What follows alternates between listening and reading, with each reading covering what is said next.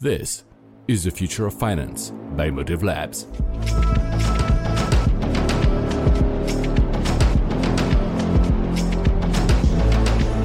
Hello, and welcome again to the Future of Finance, the podcast where we live and breathe the next generation of financial technology.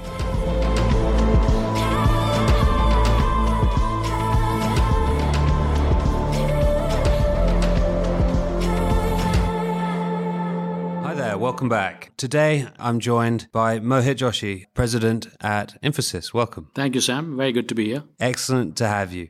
Infosys's reputation extends far and wide. It's become an enormous firm internationally. Perhaps you could talk a little bit about the firm. You've been there for, Sure. I think, near on two decades now, although you don't look it, and uh, and a little bit about your background as well. Sure, Sam. So I've been with Infosys for about 18 years, and the firm was about, I think, about 180 million dollars in annual revenues when I joined. And if you look at us today, we're 11 billion dollars in revenue, 200,000 people present in over 50 countries, right? And a truly global franchise. So it's been exciting the past 18 years, and my own journey with Infosys has taken me across multiple countries, multiple continents. So, you know, I started off in a business development role in Boston back in December 2000, moved to New York for a couple of years to look at our financial services portfolio there, moved from New York to Mexico to set up our first Latin America subsidiary. And then in 2009, moved here to London you know it's been an exciting journey and i think in a sense it also reflects you know how small and how global the world has become i think the growth of a company like infosys which is you know headquartered out of india but gets over 95% of its revenue from outside india that has 200000 employees across the world that works with most of the fortune 500 companies just over the past uh, you know 15 to 18 years is reflective of i think the importance of technology in the world but also to the degree to which globalization has meant that firms now operate with employees and with clients and with partners really across the globe Wow. So under your uh, your stewardship and during your tenure, Infosys's revenue has grown by over a hundredfold. That's, yes yes i'd like to take most of the credit for it of course but uh, That's quite incredible. And, and you really are a global citizen. Boston, New York, Mexico, London. Yeah, we're very pleased you're here in London. As you know, I'm fiercely patriotic. And uh, London is one of the, the truly great cities. It is. And I think despite Brexit, it will actually give us a great inflection point and an opportunity to continue to grow thereafter. You know, the Brits have always had a very diverse base of residency and citizen and have been responsible for many of the great inventions around the world. So I'm hoping that our next chapter in history continues to be more Of course, and I agree with that. I think uh, London is a very special place. Having lived in New York and in London, and obviously having grown up in India, I have to say that it is truly a global city. And the advantages it confers to somebody working in a global business in terms of time zone, in terms of travel, in terms of the availability of expertise within the city is truly unique. And uh, while I do think uh, Brexit will have some sort of an impact, I feel the intrinsic strengths of the city over the long run will allow London to overcome it. And also, I guess that geographic point you just made, you're you're traveling all around the world at Yes. the moment. I, I know you are from Dubai to LA. I think in just a couple of weeks, London's position Yes. becomes very useful for that. Of course, you know, if you're running a global business, then this is the perfect place to be in because you're at sort of the midpoint, right, of the time zone span that really for global business extends all the way from LA and San Francisco to Sydney and Melbourne, right? And you're bang in the middle of that, uh, which is a very unique advantage. You know, I envy the weather that my friends in the West Coast uh, sort of enjoy on a day to day basis. But if you think of it, they've got to get up at uh, three o'clock in the morning, right, to make a conference call, which is six o'clock in New York, Yeah. right, and you know either ten or eleven o'clock in London. Well, I like to think of London or the UK as never never too hot, never too cold. Yes. Uh, always a little bit too wet.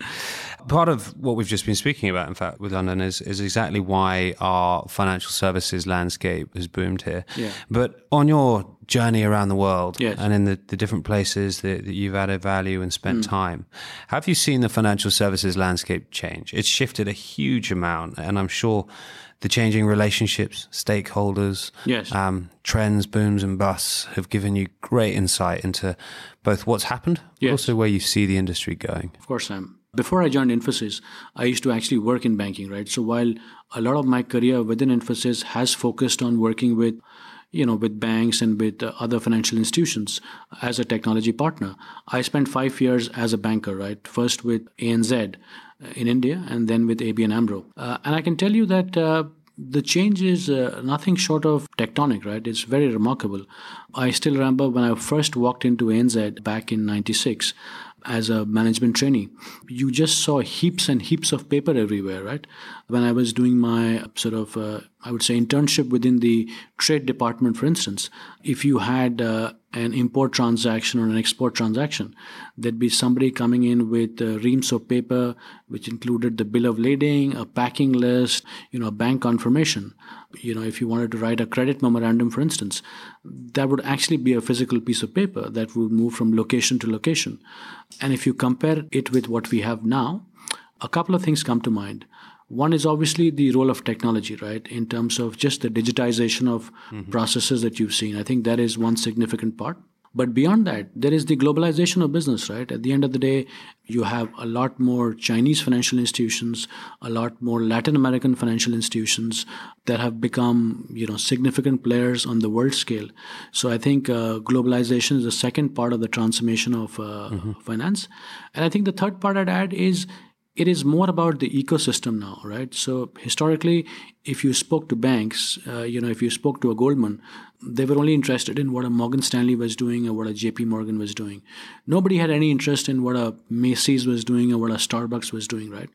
And fast forward to now, where there is so much of interest in cross industry trends, so much of interest in uh, design. We've just discussed a few anecdotes and a few themes, but the transformation in the way that we live and work, the way that financial services companies deal with uh, their employees, with their clients, with their community, is nothing short of a revolution, right? I couldn't agree more. You know, our methodology and, and thesis at Motive is this sort of just trying to be a convening platform in the industry yes, absolutely. of capital, regulators, institutions, technology providers is exactly that. We're just trying to continue to add to the ecosystem. And things like regulatory trends like, like open banking are only adding to that, opening it up, making it more accessible, more transparent. There are a ton of new technologies out there, and, and most of them are buzzwords from DLT to machine learning. Yeah. There are also a ton of new models out there. You know, banks are moving away from a deposits on file to subscription as a service, click fees, and utilities are becoming ever more an opportunity to lower cost bases and become more focused on competitive areas of the business. What do you think are the next big opportunities, the big hmm. value creation opportunities? And it may it may be that they're in financial services or, or outside. Sure. You know, if you take the financial services industry as an example, right? But even if you look at it more broadly across industries, what is the role of technology? The role of technology is really to dramatically amplify and speed up human capabilities, right? That's essentially what technology is doing. And so, if we look at it in the context of the financial services business, I feel that there are three key imperatives, right, that the industry has. The first has to do with, and this is especially true in the aftermath of the financial crisis, is to improve the basic economics of the business, to industrialize very rapidly, to look at the cost to income sort of ratio and see how that could be improved, uh, to work towards getting a better return on equity. And so, this cost side equation of uh, the business means that you have to embrace automation. You've got to embrace artificial intelligence. This means adopting platforms and therefore maybe socializing costs across multiple players. This means a much tighter linkage between business and operations. This means the adoption of the public cloud you know from a cost perspective. And so i feel that there are significant initiatives which are focused on industrializing the financial services business but then you know you've got the flip side right you also need to digitize the business. You need to become digital. You need to figure out a way to engage with and to bring in new consumers and to allow existing consumers to interact with you a lot more effectively. Mm-hmm. The challenge and the opportunity really is on the digital side is I feel that there's not a single financial institution in the world, not one, that is really at the center of a client's financial life in the way that an Apple device is at the center of your technology life. If you think of it, we were just having a conversation around the fact that you know that uh, this iPad or this phone allows you to consume media, allows you to make notes, uh, allows you to connect with the world either through the phone or through the email, right? So this device is really at the center of your technology life. There is no such sort of example of a financial institution which is really at the heart of of a client's you know financial life.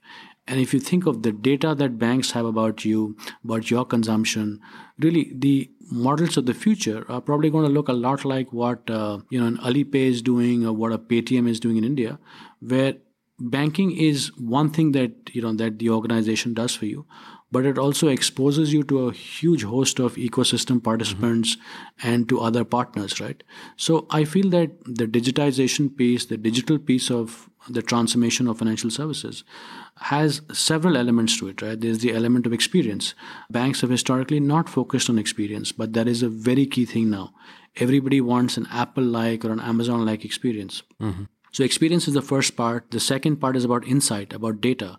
You know, we've known you, Sam, as a, you know, maybe a savings account or a current account customer for many years. Depending on your life stage, when do we offer you a mortgage? When do we offer you insurance? When do we help you plan your estate taxes? When do we plan for your kids' education? When do we plan your next holiday? A lot of that will come from insight digital is also a lot about innovation, right? How do we embrace, let's say, the Internet of Things and bring it into banking? Mm-hmm. Digital is about accelerating the move to the cloud. You spoke about open banking. How do we get open APIs and you know the microservices architecture into banks? And finally, the move towards digital has to do with security so much of our data now on the internet is potentially accessible to criminals and to you know to people who should not have access to it. So as banks become more digital these are the five things they need to focus on experience data or insight innovation acceleration and finally assurance or security. And so you've got the need to industrialize the need to become more digital both of these also mean that the organizations themselves need to change right? So organizations need to become a lot more agile. Like we discussed they need to work more effectively with ecosystem partners and they really need to embrace a culture of lifelong learning. And i feel that organizations that are able to be cost efficient and be innovative and creative and be able to transform the ways in which they work. And this is really across industries, right? These are the organizations that will dominate the future. It's the perfect answer. Thank you, because I couldn't have put it anywhere near as eloquently. But those five areas do require businesses to yes. evolve. I think one of the great next frontiers or, or, or, battles will be around how we increase productivity. Yes. Productivity is, is something that we don't think about enough given yes. the general pressures we're under from, from technology. That then leads me on quite nicely to the topic of talent. Infosys of their Project Genesis, which is pioneering the way for large employers to innovate and provide input into the educational system. One of the things that we've championed hard in the UK, and I know that yes. Infosys is at the forefront of as well, yes. is talent. Yes. How do we continue to bring the right talent into both the UK? Mm. What can the regulator maybe do to help that? But also into your company? I think this is going to be the challenge uh, for at least the next generation, right? If you look at it, and you know, we all work in technology, right, which by itself has seen so much of change over the past many years. But like I mentioned, when I came into Infosys back in 2000, maybe we had to retrain people every couple of years, right? Because technology cycles were changing, and so people who knew mainframe, for instance, in 2000, by 2000 and you know four or five needed to also understand Java or the .NET architecture. But if you look at it now, technology trends, technology platforms are changing on a very regular basis, right? Sometimes every six months, and so this old model of you know having sort of learning interventions every couple of years is not working. Also, the old model of top directed learning is not working because there's only so much that can happen just by pushing people, right? I think a lot needs to happen in terms of micro learning. So, how can we make sure you're learning every day? And our goal within the company is to make sure that everybody in the company, all of our 200,000 employees, are really maybe spending 30 minutes every day learning. How do we make that effective? How do we give them the digital platforms mm-hmm. and the tools to allow them to learn? How can we build the community so that they can also understand what other people are learning and therefore learn with them? How do we test the fact that they've learned effectively? How do we get the results of their learning back into their appraisal systems? But most importantly how do we motivate people to learn new things? And it is in the last piece that i'm very encouraged that there is such a hunger to learn. I'll just give you one example. You know, just about a year ago, we decided to set up a hackathon within the company to select 100 people who we teach you know autonomous driving technology right and we figured that we'd probably get about you know 500 or 700 people to show up for the 100 positions that we had we had 7000 people show up and i think this is just a reflection of the wow. fact that if you're able to make a learning infrastructure available and you know you're able to spread the word. People are hungry to learn. Making sure that they have both the classroom interventions as well as the digital platforms available to them to learn is very important. And in this sense we're investing very heavily as you mentioned. We're investing very heavily in building the traditional college campus type facility. So we have the world's largest corporate training university in india in mysore. We're also building out a gigantic facility in Indianapolis in the US over a 70 acre campus to build the same sort of infrastructure for North America. And we'll be looking to build the same infrastructure in the UK and Europe, which is a very significant market for us. So it is a mix of making sure that you're able to motivate people to want to learn it is building the physical infrastructure, the campuses, the whole suite of PhDs and you know uh, professors, but also making sure that you're able to build a truly world class digital platform where people can consume learning mm-hmm. as and when they want. They can read it online, they can read it offline. You can listen to a podcast on your way back from work. You can test yourself, you know, while you're walking to the office or having a quick bite. So we want to make learning so comprehensive and so available that people are sort of motivated to learn a lot more because I feel intuitively people realize, right, that even for very skilled workers, if they don't upgrade their skills over the next 10 years or so, they will be redundant. I couldn't agree more. And I love that idea of micro learning. You think about diversification of thought leadership and, and actually diversification of education. How do you teach people in your workforce to think differently, yes. to evolve their, their thought processes? You mentioned microlearning. I fear I may have become too good at microlearning because I can barely read a book these days. I'm so used to taking in bite-sized bits of information all right. the time. Right. So that's one thing I hope we don't we don't lose as uh, as no. mankind is that ability to ingest information over the long term as well. Yes. Um, Mohit, each year we've had at Motive the great pleasure of co-hosting with you guys you guys as as the main hosts the World Economic Forum's Global FinTech Nightcap. Yeah. It's been a bigger success year on year. Last year you were on stage with a number of our friends and global bank CEOs yes. talking about where the world's going. Yes. And then enjoying that over, over some drinks and canapes and discussing our thoughts for the week at the, at the forum. There's been a, a huge amount of talk in recent years over the technology players. Yes. It was one of the themes that came up last year. Yeah do you envisage that we end up inviting some of these technology players alongside the banks, perhaps this year or next year, or or do you think that the banks should stick together? No, I think uh, look on a more light-hearted sort of note, right? When I think of banks interacting with really with the Silicon Valley players uh, like an Apple or an Amazon or a Google, right? I think the appropriate example is the model of dealing with grief, right? There is denial you know apple will never sort of uh, enter my space. Why would they want to enter the space? There is anger. How can we have the silicon valley firm come in and potentially take over a portion of our revenues? There is bargaining. You know let's get to maybe to an apple pay type situation where we give you part of the fees then at the end of the stage comes acceptance right? Acceptance comes after grief. You know i'm losing so much of my revenue potentially to these silicon valley firms. And finally there's acceptance. The acceptance that there is a role for uh, technology players and for banks. I think banks have a unique role to play within the ecosystem.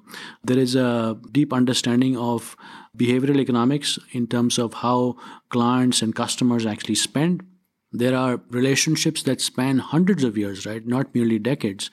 There is a deep understanding of risk. There's an understanding of asset and liability management, an understanding of regulatory concerns and regulatory challenges. So, banks, I think, are uniquely placed to work with the technology firms to really expand the scope of what they do, right? Get beyond transactions, get at the heart of a customer's financial life.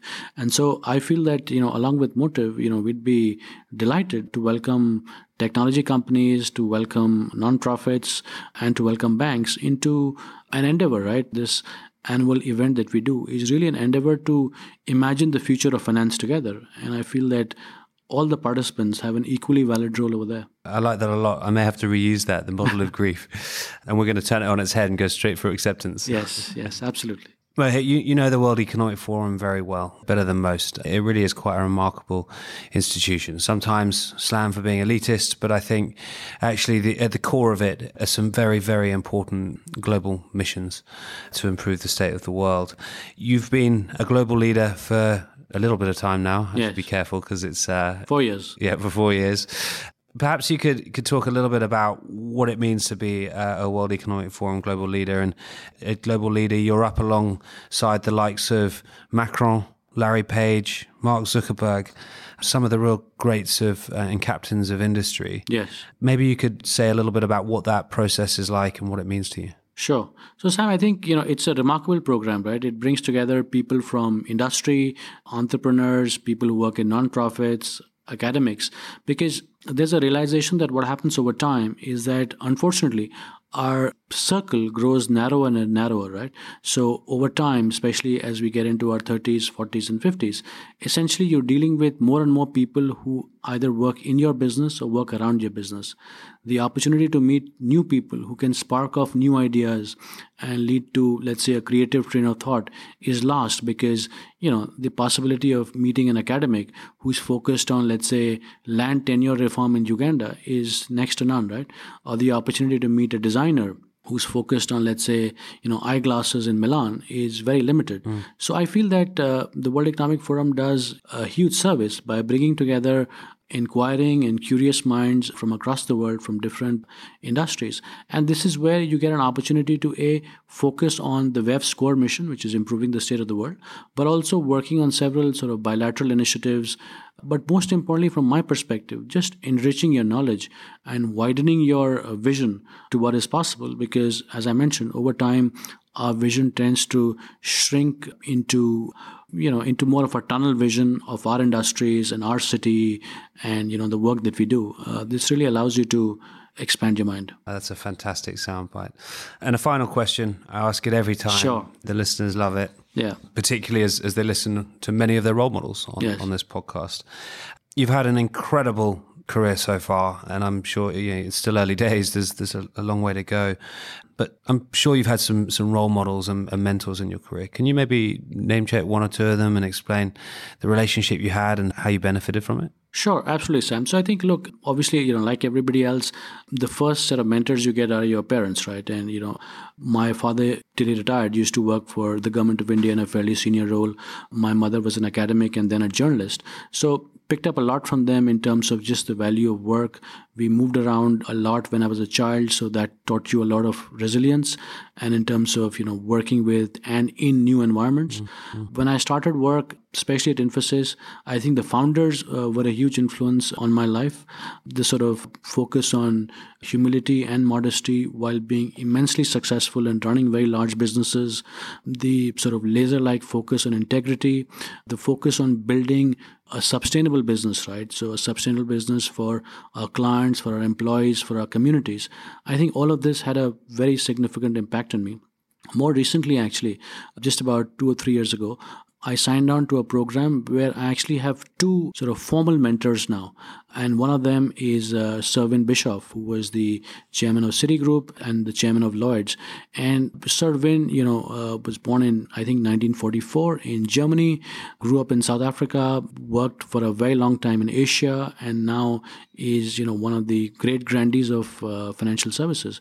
So just the deep understanding he brings to the space of human relationships, of how you know business works, and you know how people think and define their own purpose in life, I think has been immensely useful to me. The second has been Vindi Banga, who was the president at Unilever and the chairman of Marks and Spencer, and now a very successful partner in a private equity firm.